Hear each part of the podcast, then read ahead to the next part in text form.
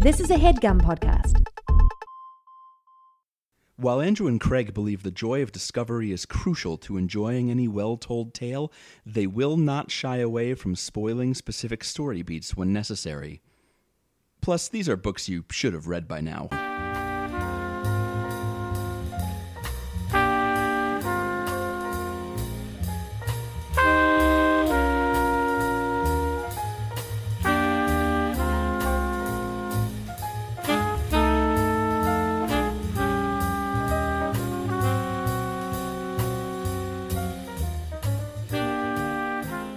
Buy beer at the beer store Yeah. and I picked a beer. Uh-huh. Dogfish, Dogfish Head 75 minute, which tastes like 90 minute but doesn't Hurt. completely knock you out for the entire next 24 hours. Uh huh. And she told me that they don't make it anymore. Oh no. And I'm like, that's fine, but why do I need to know? I don't know if this is the interest of the podcast. It's just a thing that happened. Welcome to Overdue. It's a podcast about the books you've been meaning to read. My name is Craig, My name's Andrew. and sometimes you just gotta know when a thing's gonna go away, Andrew. You just gotta like taste the ephemeralness and relish it, Mm-hmm. and know you'll never have it again.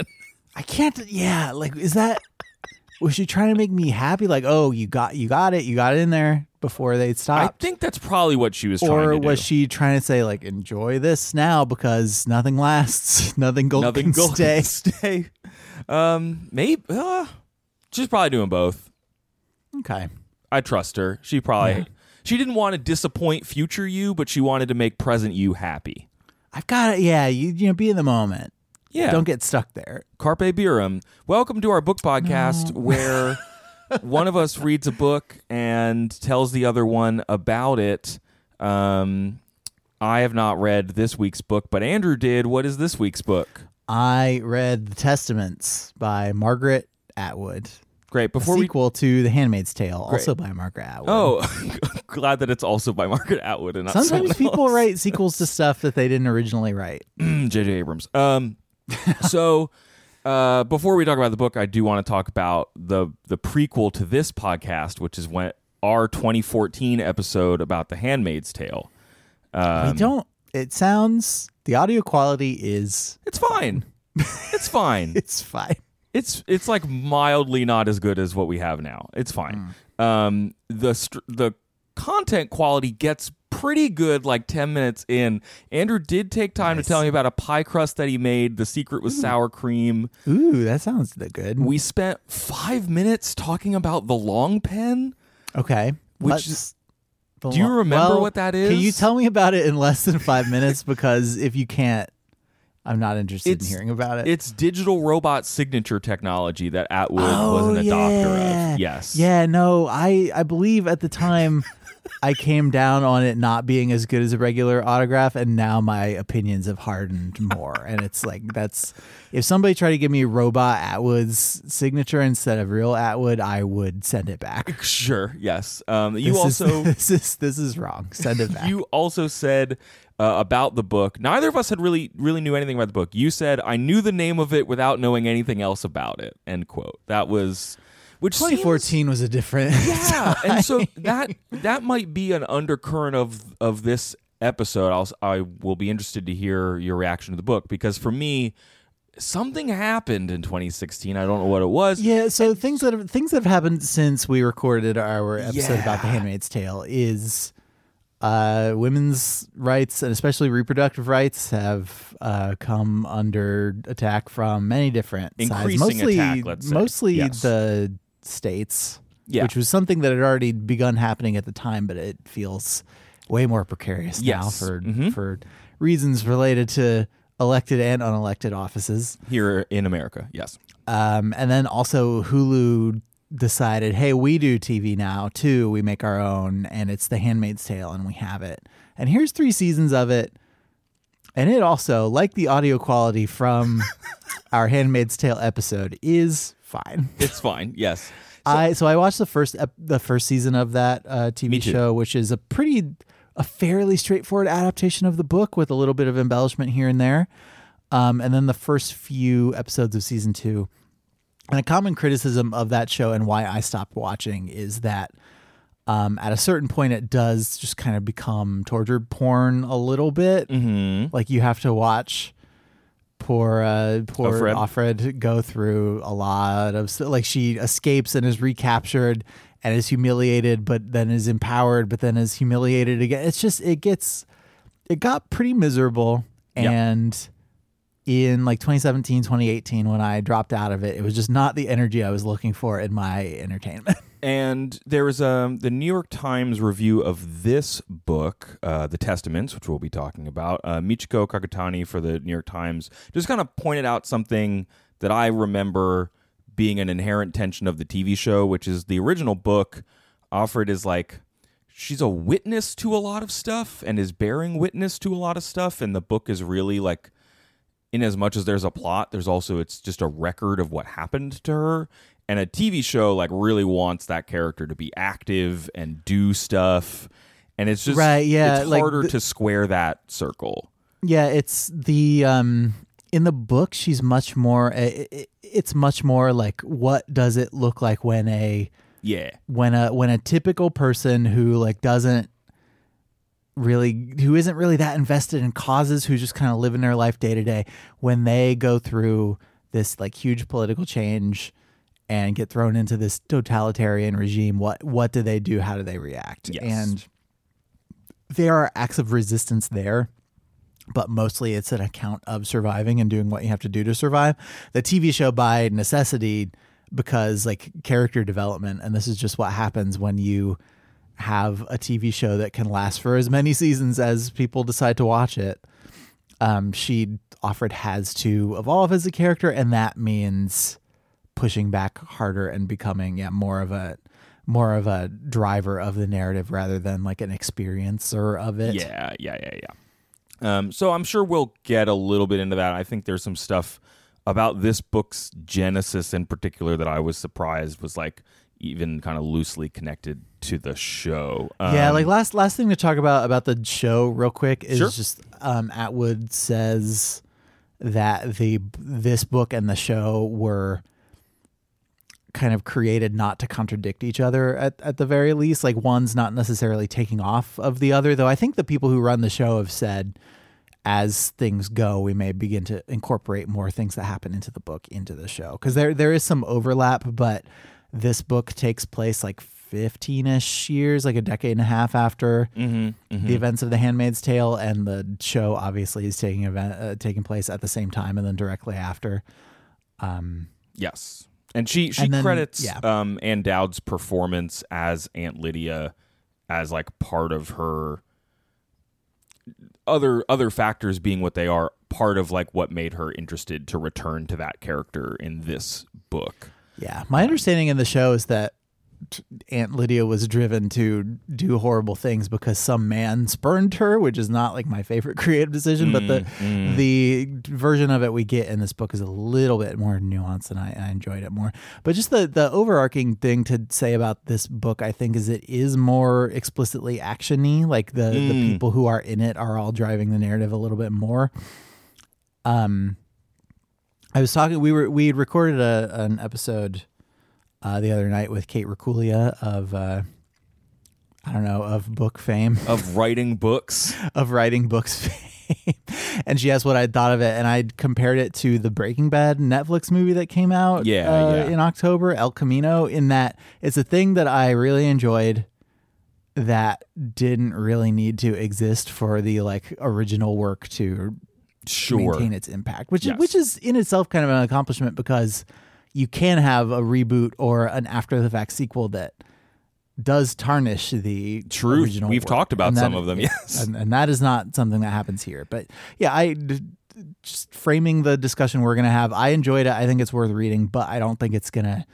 People aren't gonna be talking about this in 30 years the way we talk about The Handmaid's Tale now. Like it, it's a, it'll be a footnote Bold statement to from that Andrew. yeah, like just hit me in 30 years and we'll see if I'm right or not. But I think it'll be a, a footnote to the discussion that we'll we'll still be having about The Handmaid's Tale and not necessarily a self-contained thing. Does that make sense? Yeah. I, I mean I that makes sense as your take. I get it. Yes, we don't live asking. 30 years I'm not now, asking so you to know. agree or disagree. Sure. just, is, does my logic follow? Um, if for any listener who doesn't really know who Margaret Atwood is, congratulations, you've somehow survived without knowing that. I don't know. She's Canadian, Canadian book lady. so that's uh, what let I me do got. the quick rundown. She was born in All right, fine. 1939 in Ottawa. I Ottawa. feel like I did it already. She's got degrees from Victoria College, Radcliffe College. Her major works include The Handmaid's Tale, Cat's Eye, which was a 89 Booker finalist, Alias Grace, The Blind Assassin, which won the Booker in 2000, the MaddAddam trilogy, uh, Oryx and Crake, which my autocorrect made Orly and Crake. I don't know what that is. That's my favorite TBS Superstation buddy cop show. Mm-hmm. Yep. Oryx and Crake. Oryx and Crake. It's on right after Franklin and Bash. Yes. Uh, this book went on to win the co-won the 2019 Booker Prize um, with Bernardine Evaristo's Girl, Woman, Other. Uh, I was surprised I had not heard that. I don't know how I missed that. Um, and in the tradition of random project like the Long Pen that Margaret Atwood has worked on, um, another thing that she's contributed to is the Future Library Project, which is in Norway, where they're taking a manuscript from an author each year from 2014 to 2114. And they planted a thousand trees that they're going to use for the paper a hundred years from now um, to print it to be like environmentally conscious or whatever.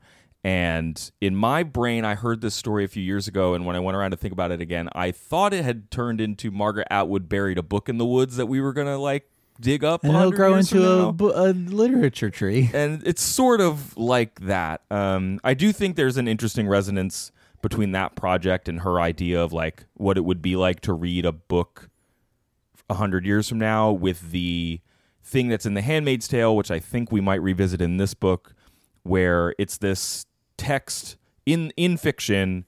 It is the like audio diaries of a woman who lived through this Christian theocracy and mm-hmm. surveillance state, and mm-hmm. then there's like an epilogue where 200 years hence there are people at an academic conference like debating if if this is a good source or what what have we learned from it yada yada yada yada. Well, and also it, it casts doubt on the like veracity. perspective and, and authorship because not only are they talking about the I don't know the, the standard troubles you're going to have when you're trying to verify the authenticity of this sort of thing, but it also is fairly clear that the what you've just read has been filtered through this sort of Mm. condescending male lens. Like I, I read a lot about this when I was researching for this episode. Okay.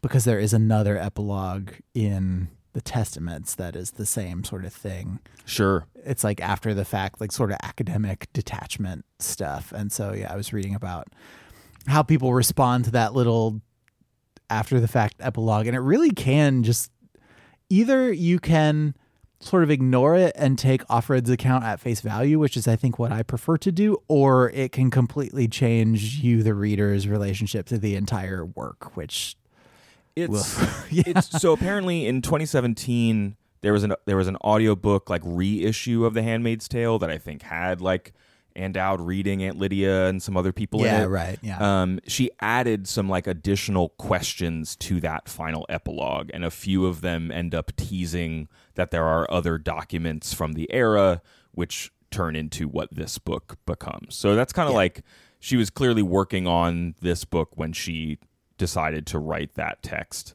um, and get it out there in audiobook form. Um, I think that's enough background for anybody who hasn't listened to it. It's episode 87 if you want to go find what we thought about it in 2014.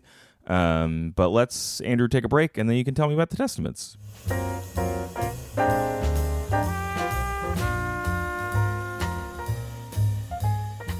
Hey, Andrew, do you like music? yes.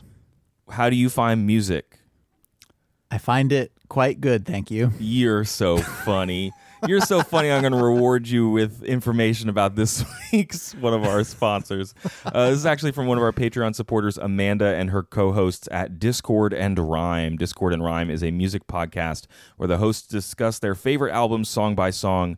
Eight rotating co hosts, four at a time, take turns choosing a classic or favorite album and talk about it uh, track by track, including background information about the band, making of the album, and how they all discovered it in the first place. They don't like to restrict themselves by genre or era, and so far they've covered rock, soul, hip hop, prog, yes, prog, and more.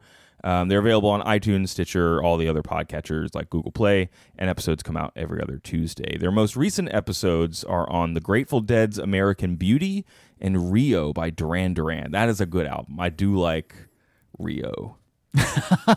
They've also got so they've they've got the Velvet Underground and Nico, uh, which it's said that at the time nobody bought it, but everybody who did started a band. Mm. And then right after they that they've got Hysteria by Def Leppard, which I don't think they say. I don't think everybody who bought that one started a band, but if they if if that had happened, Man. it'd be horrible. Like think of think about the carnage. Well, it, I'm, I won't say that it would be horrible. It would just be different, let's say. Very different. Go to discord doc, discordpod.com for more info. That's discordpod.com or, or follow them at discordpod on Facebook, Twitter, and Instagram if you want a cool music fix every other Tuesday.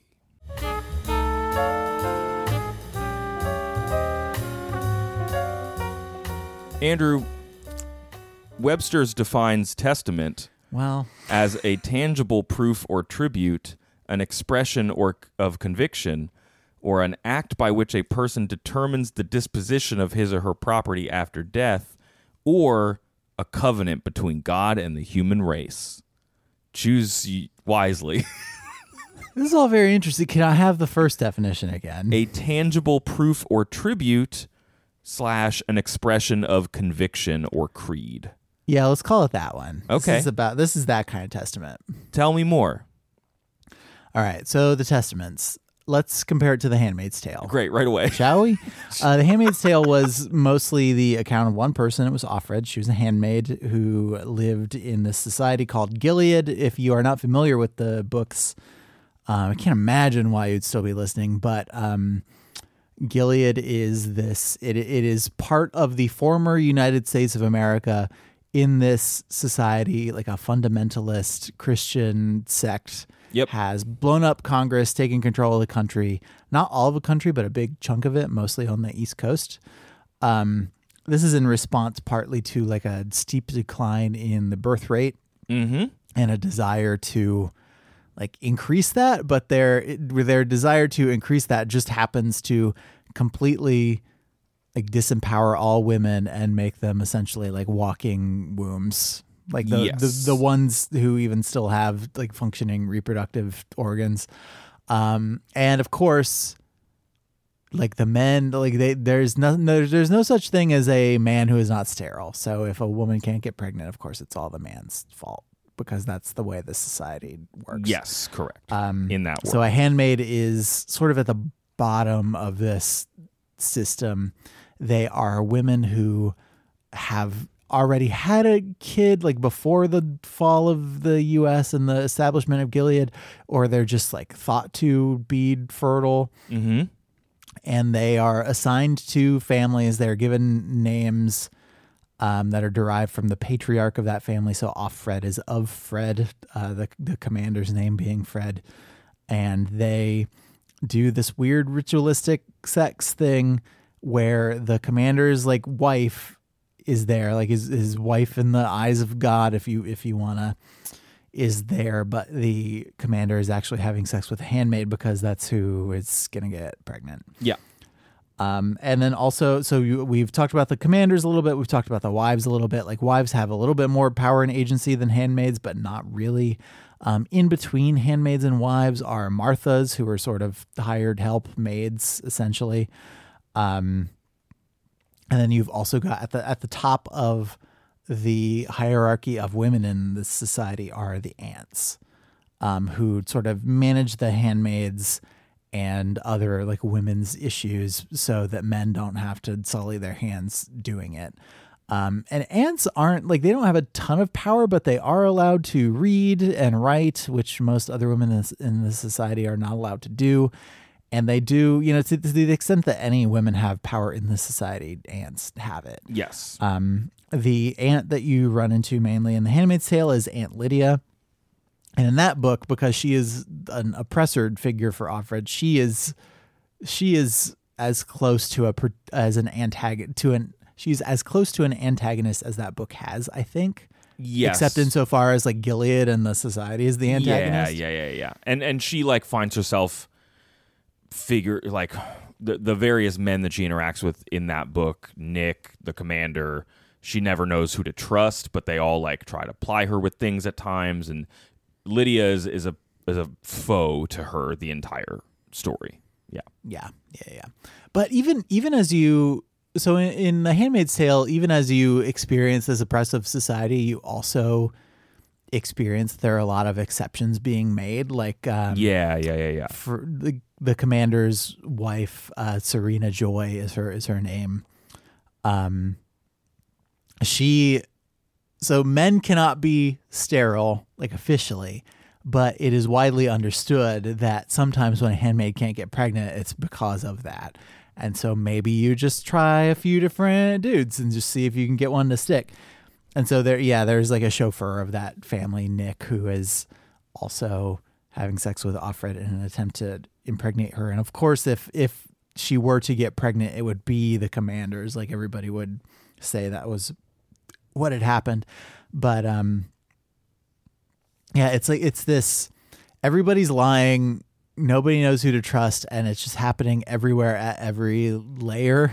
Yeah, and the way that that book is constructed, because it's all from her perspective, whatever information she doesn't have, you don't have. So, like, there's a lot of ambiguity that is kind of weaponized at her throughout the book, and she kind of has to make her way with limited knowledge at all times, mm-hmm. which is kind of a hallmark of the original story. And, and I think when you were talking earlier about how the epilogue can kind of reshape your feelings about the book, I think that's part of it.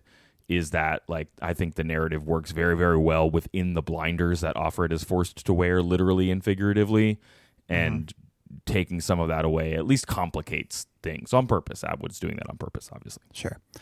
Uh, so that's I think that's the main like background on The Handmaid's Tale, the book, and also Gilead, the setting that you need to really understand this.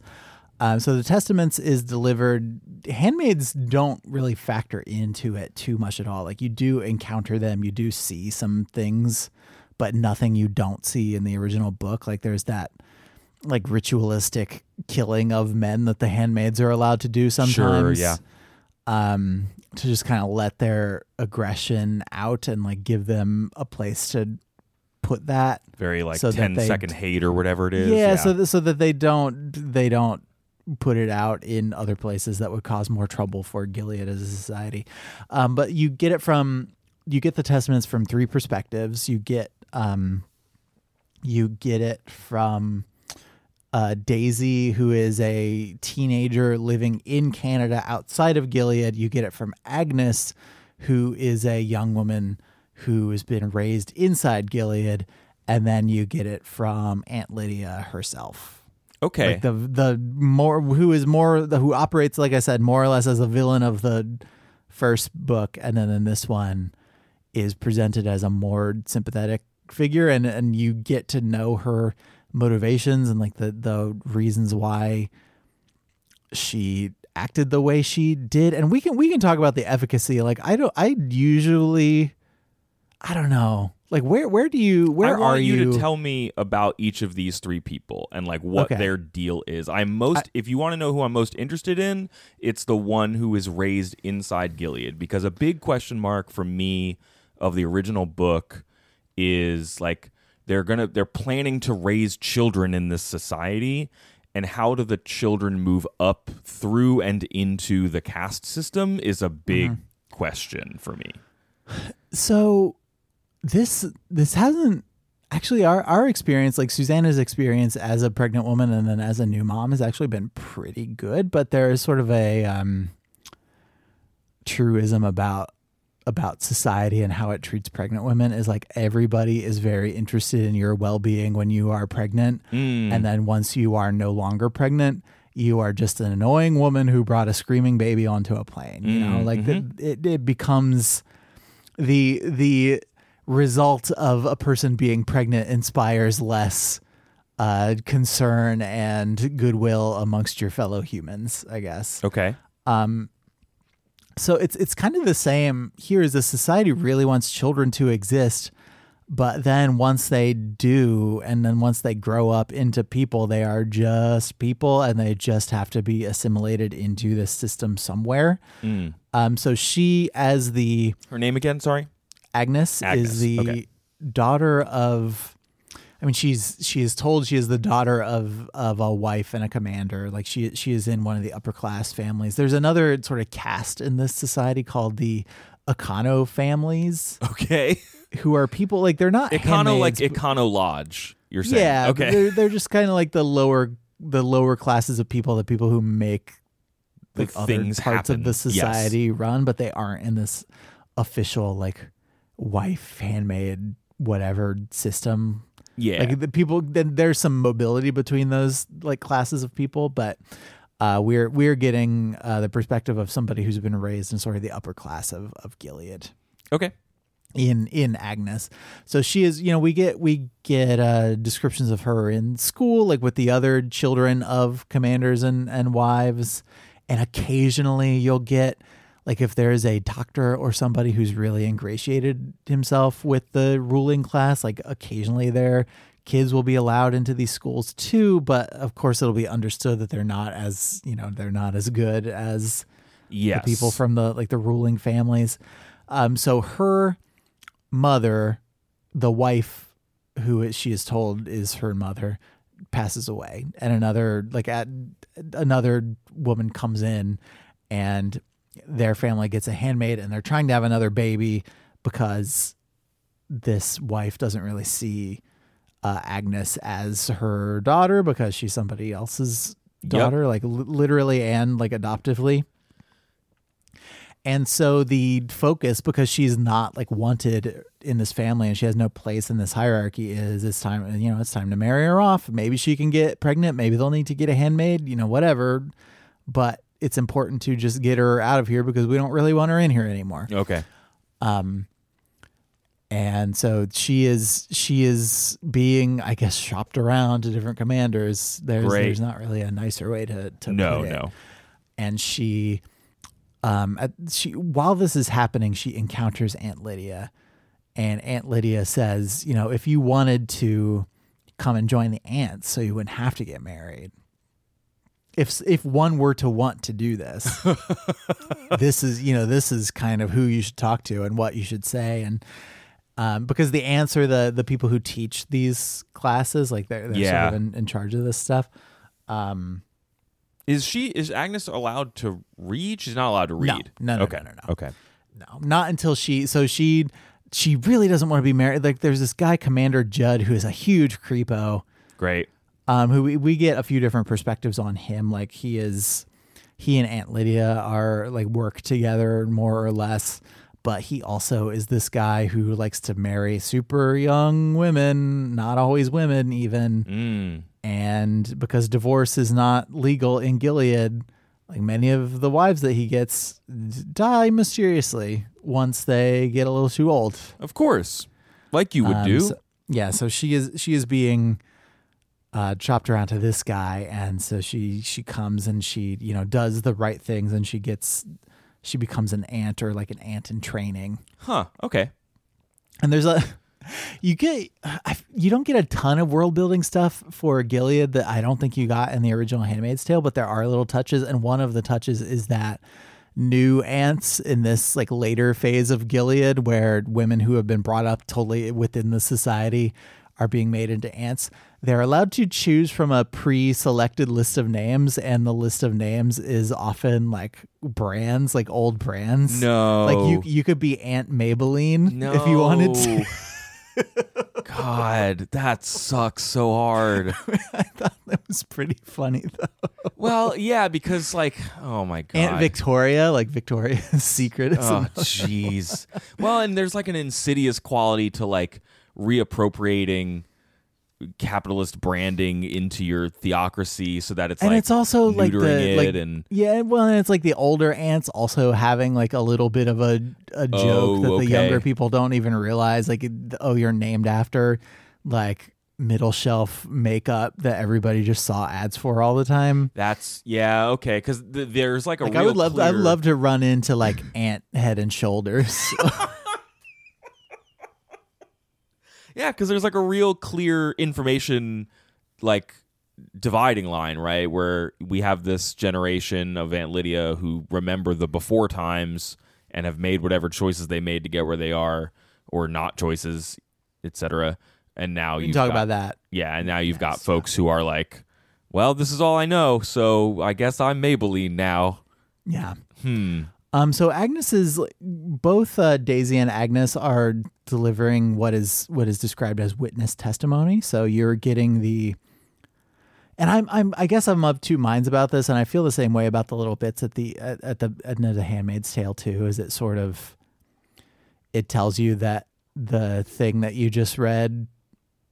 It, it tells you how it ends or like what the ultimate consequences of it are. So you're getting witness testimony from this people obviously they are ex they are external to Gilead. Whatever they Oh, really? whatever they whatever they are telling you now, it's because they are out of Gilead and they're talking to other people. So okay, so it is not Like that's the- made that's made clear right from the beginning. Is Agnes is like, I'm gonna I know that Gilead is bad and I'm gonna tell you things as they occurred to me, but if I sound nostalgic for this or if I make some of it sound comforting or good, it is because I was a child and this is what I remember from childhood. And That's So this is this is just the society that I knew. Okay. Um, Okay. That's a good wrinkle to know in terms of what the setup is because That's That- the main difference between Agnes and, and Daisy is like one is they are both affiliated with Gilead as we'll talk about in a little bit, but one is one is on the inside kind of looking in after getting out and one has been on the outside this entire time but spends a little time inside. Okay. And so like and gets a taste and of it, what is the like setup or conceit of whatever Lydia's point of view she is? is she is it's more like Offred she is chosen to record some events because she believes I mean she is setting in motion some events that will cause the as, as Atwood put it in an, in interview I think uh, like the the end of the beginning or the beginning of the end of Gilead like we know Gilead ends because of these little uh, footnotes that we get at the end of these books but how does it happen well that's that is what Aunt Lydia's story is kind of about. Okay, so there is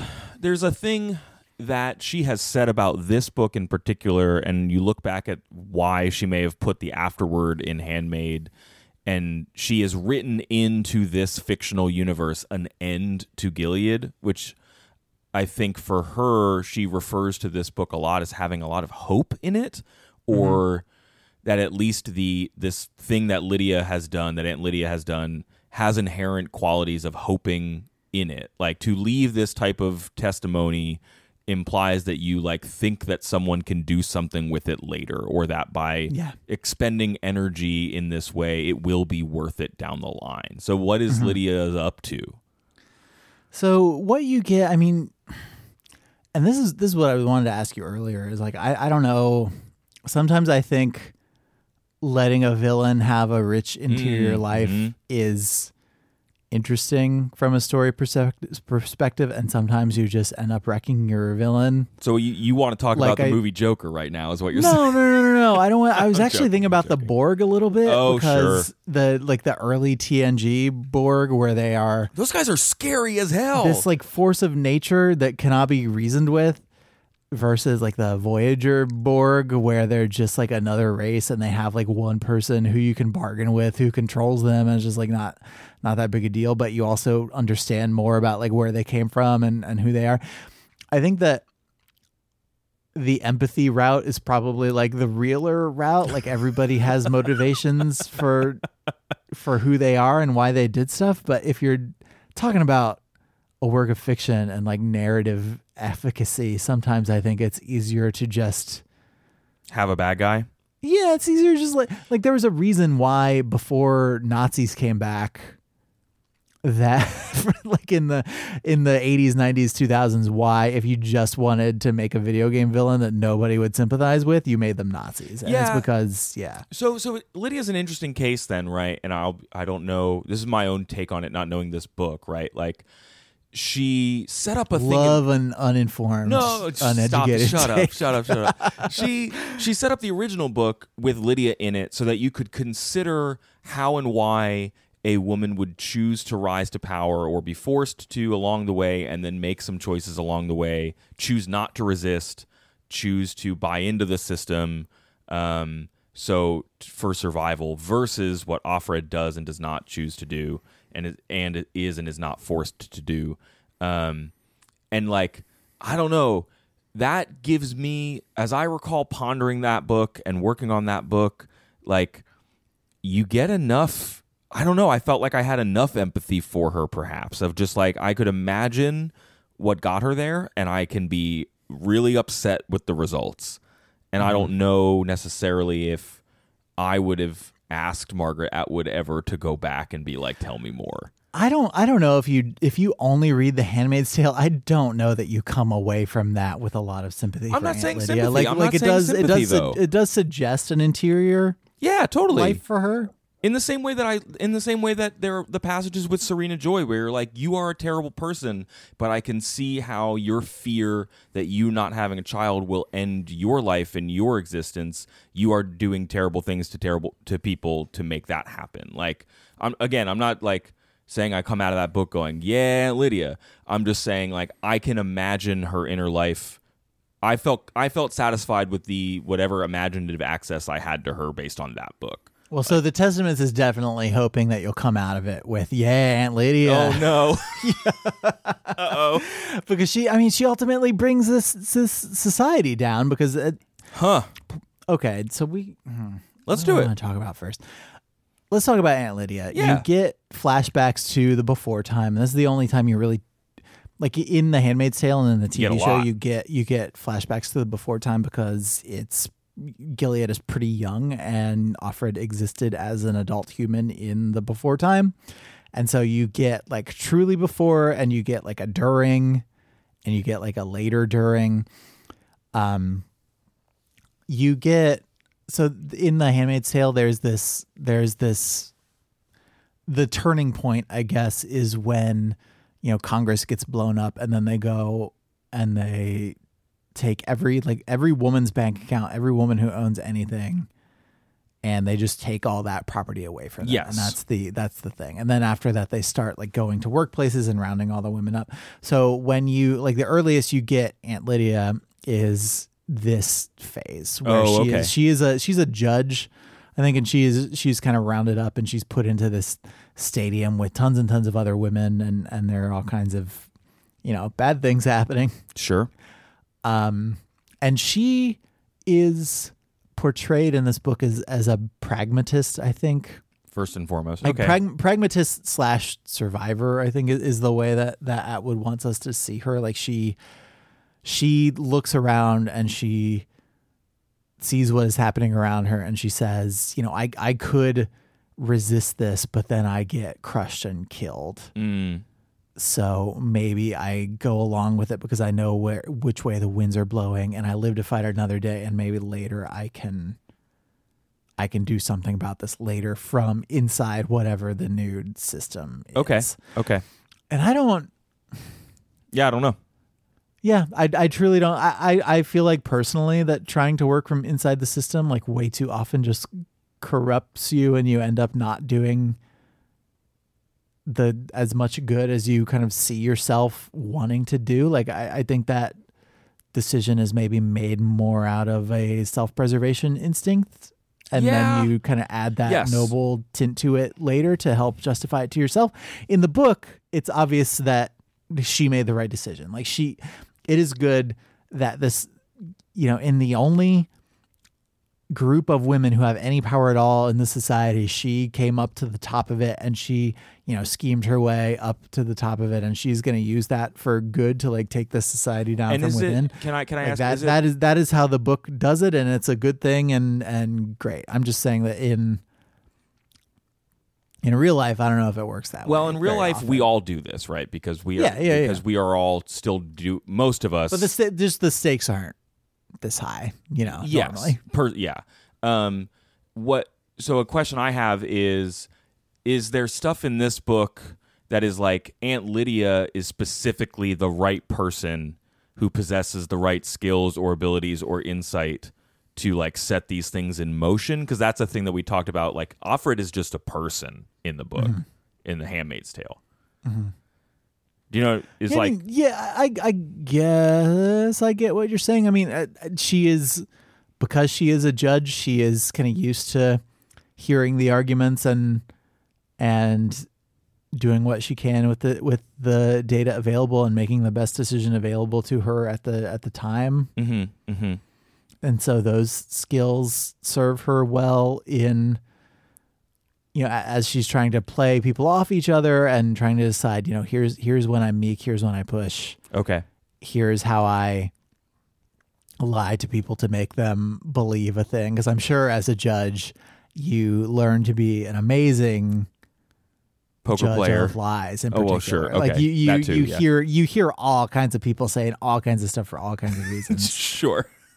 That's not like explicitly laid out in the book, but I'm just the book presents her life experience as part of the reason why she's here, and so I'm just kind of Yeah. Okay. inferring from Okay. there. Yeah. Okay.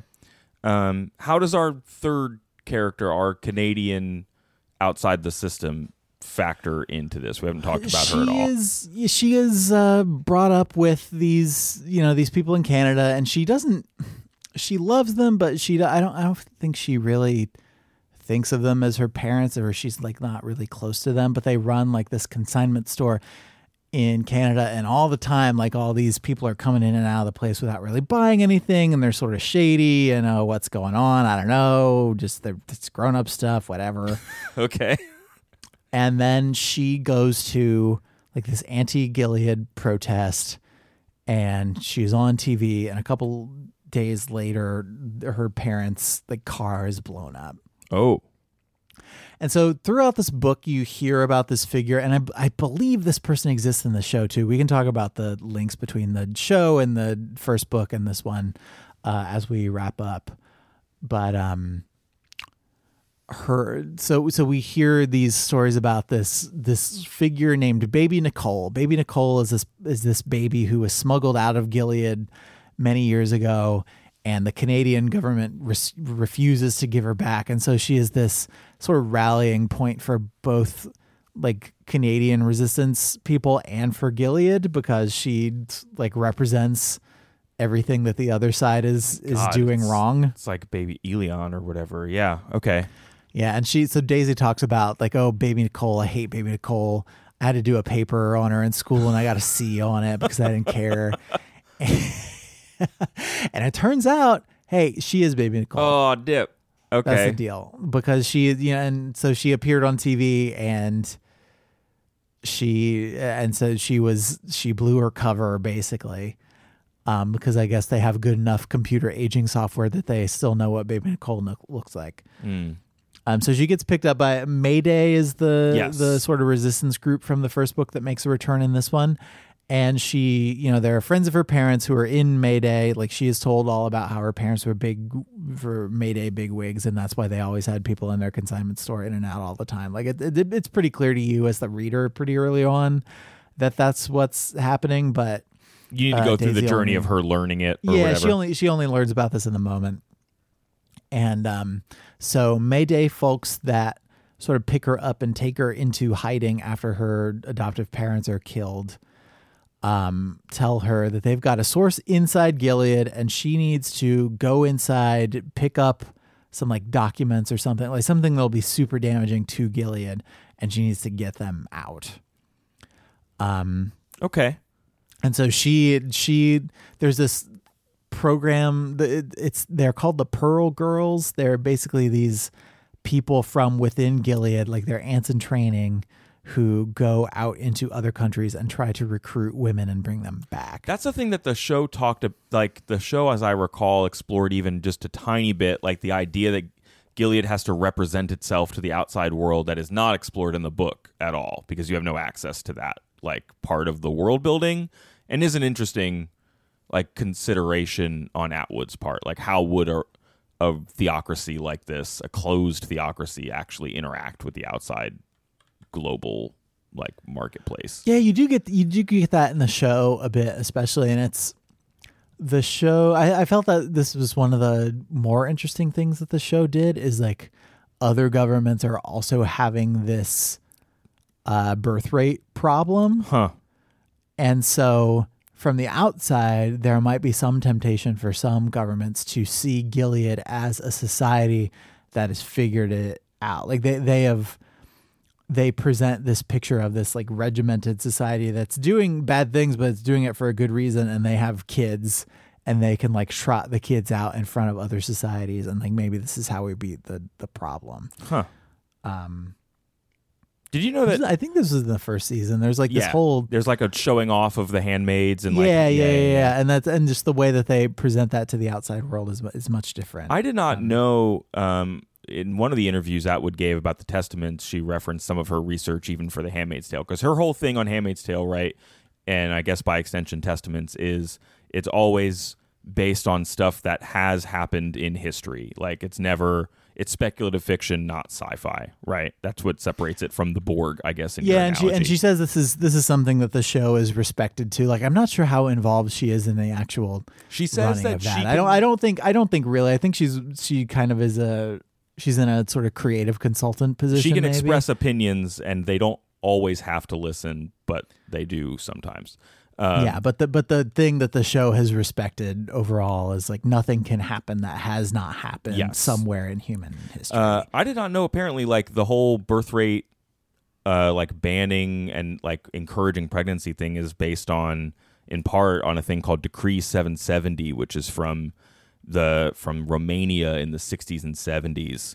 Their leader outlawed abortion and other contraception because the birth rate had just taken this huge dive, and then put in this decree which caused all sorts of havoc and people still found ways to circumvent it but then it also created this generation of orphans where people didn't have the means to like care for the kids that they carried to term it was just a mess Well, then Um, and then you look at the uh, governments coming for, at it from the other direction. Like I think China is the, Yeah, yeah, the yeah. biggest example where they they tried to control population growth because their the birth rate was too high.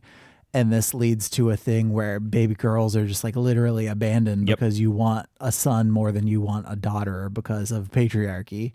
yeah it's just yeah, man, like maybe government just get out shouldn't be shouldn't be doing some stuff. no not like a, I'm libertarian, not a libertarian on a lot of stuff, but um you did say that this book had like explicit plot to it and you've just alluded to it with the like baby nicole gotta go in and get the papers how does that play when you compare it to the handmaid's tale which is like i think it's world building first and plot second Well, so you so you get these you get these three different perspectives, and for the first like three quarters of the book, they are all circling around the same thing, but they're all very different. And then the the there is a point toward the end where you know Agnes is in this school as an aunt in training, but somebody has been feeding her like the actual official files about what's been happening in Gilead, like all the bad stuff that everybody who's leading that up has done.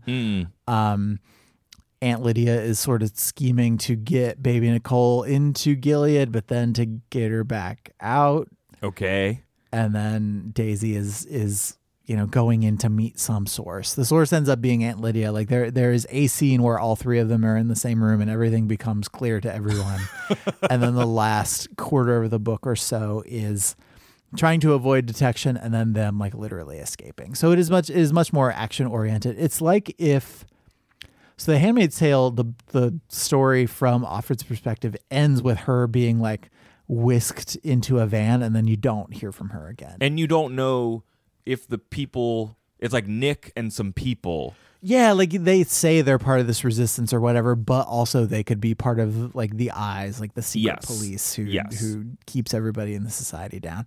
And it's left to you, the reader, I guess, to just think about what to that know what yeah. actually happened. yeah And so so the way the Testament ends is like, what if the Handmaid's Tale told you that Offred escaped and t- told you everything about her escape, and that was like the last quarter of the book. okay Um, how does that like is that satisfying it's fun, like it, Okay, it's okay. it is a it's an entertaining read. I enjoyed it, but it is you know it's doing a distinctly different thing from from what the Handmaid's Tale was doing. sure sure Um, and then you know, and and so they and and then the other wrinkle that happens is um, Agnes and Daisy find out that they are half sisters, like they have the same mother. Mm.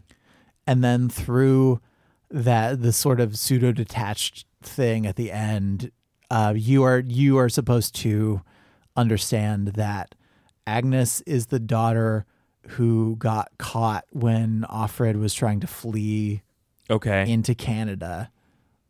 Um, and she was, you know, she was brought up within Gilead as this person. And then Nicole is a baby that she had later who was successfully smuggled out. Hmm. Um, so these are Offred's daughters, and then they're they are reunited with their like a Mayday agitator mother, her their nameless Mayday agitator mother, like right at the end of the book.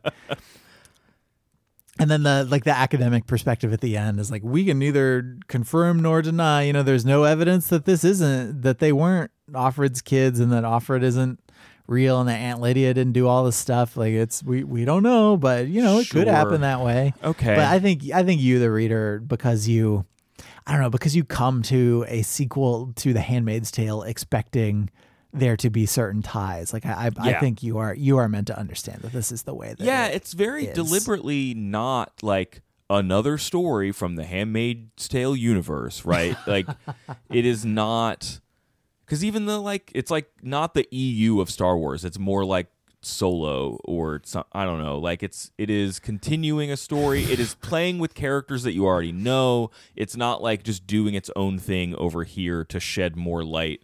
It's not on its- Rogue One, a Handmaid's Tale story. Yeah, it's not that. No, because people make it out. That movie's a bummer at the end. Um, it's also a bummer that that movie I'm had gonna- three directors.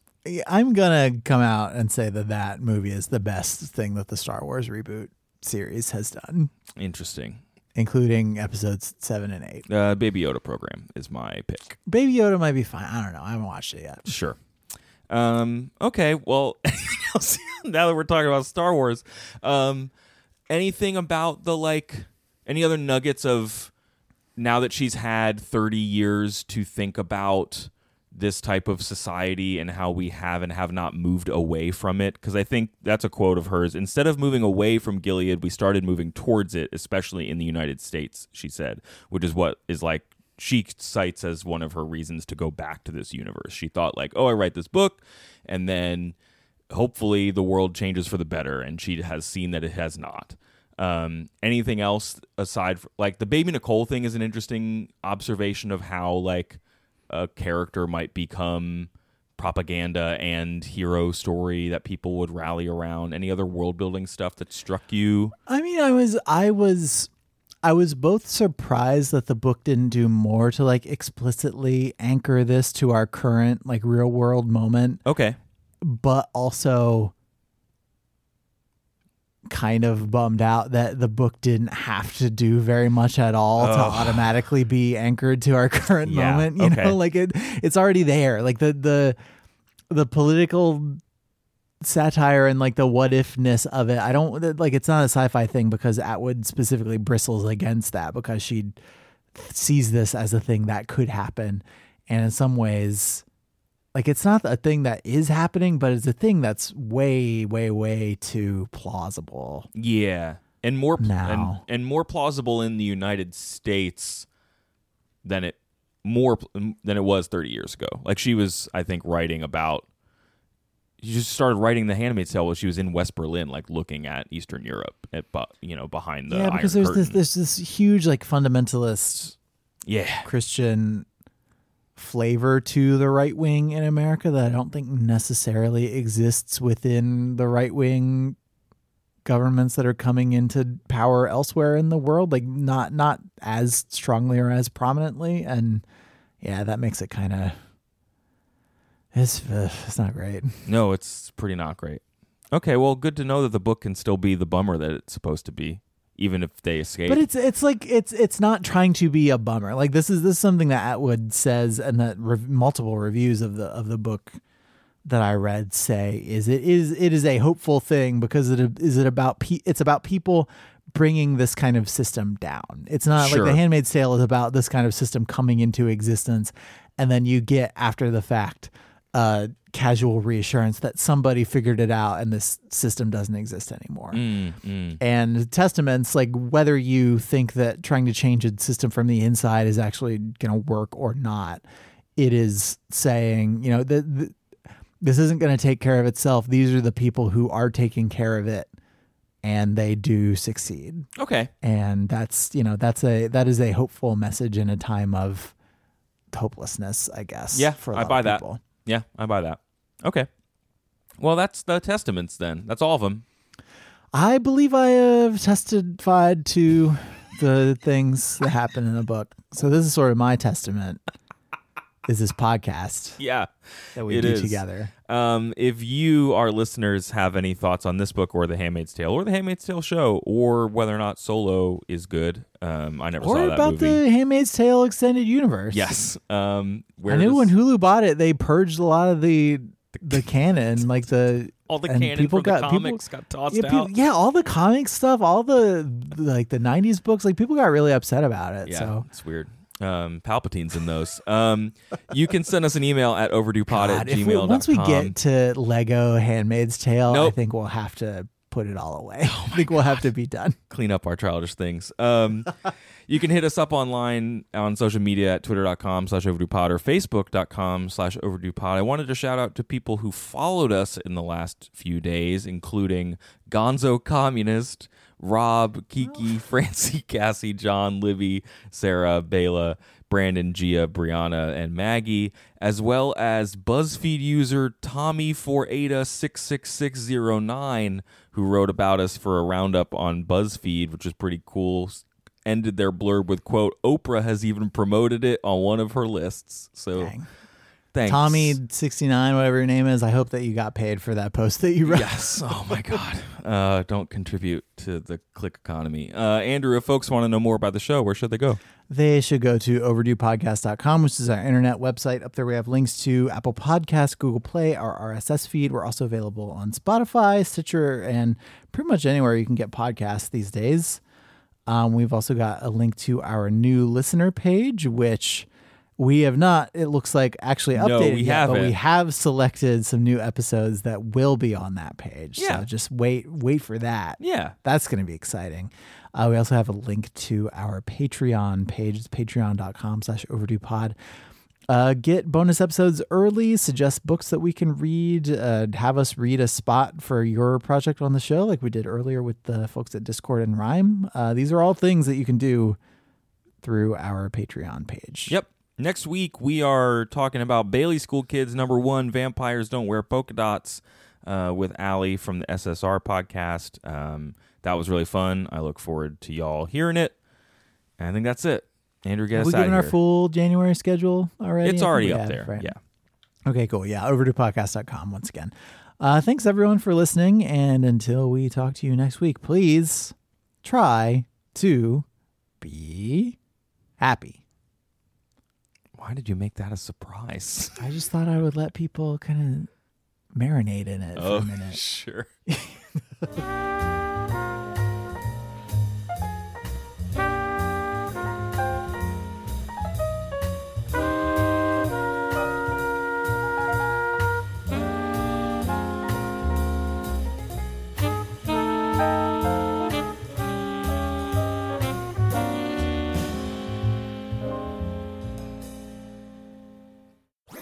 That was a headgum podcast.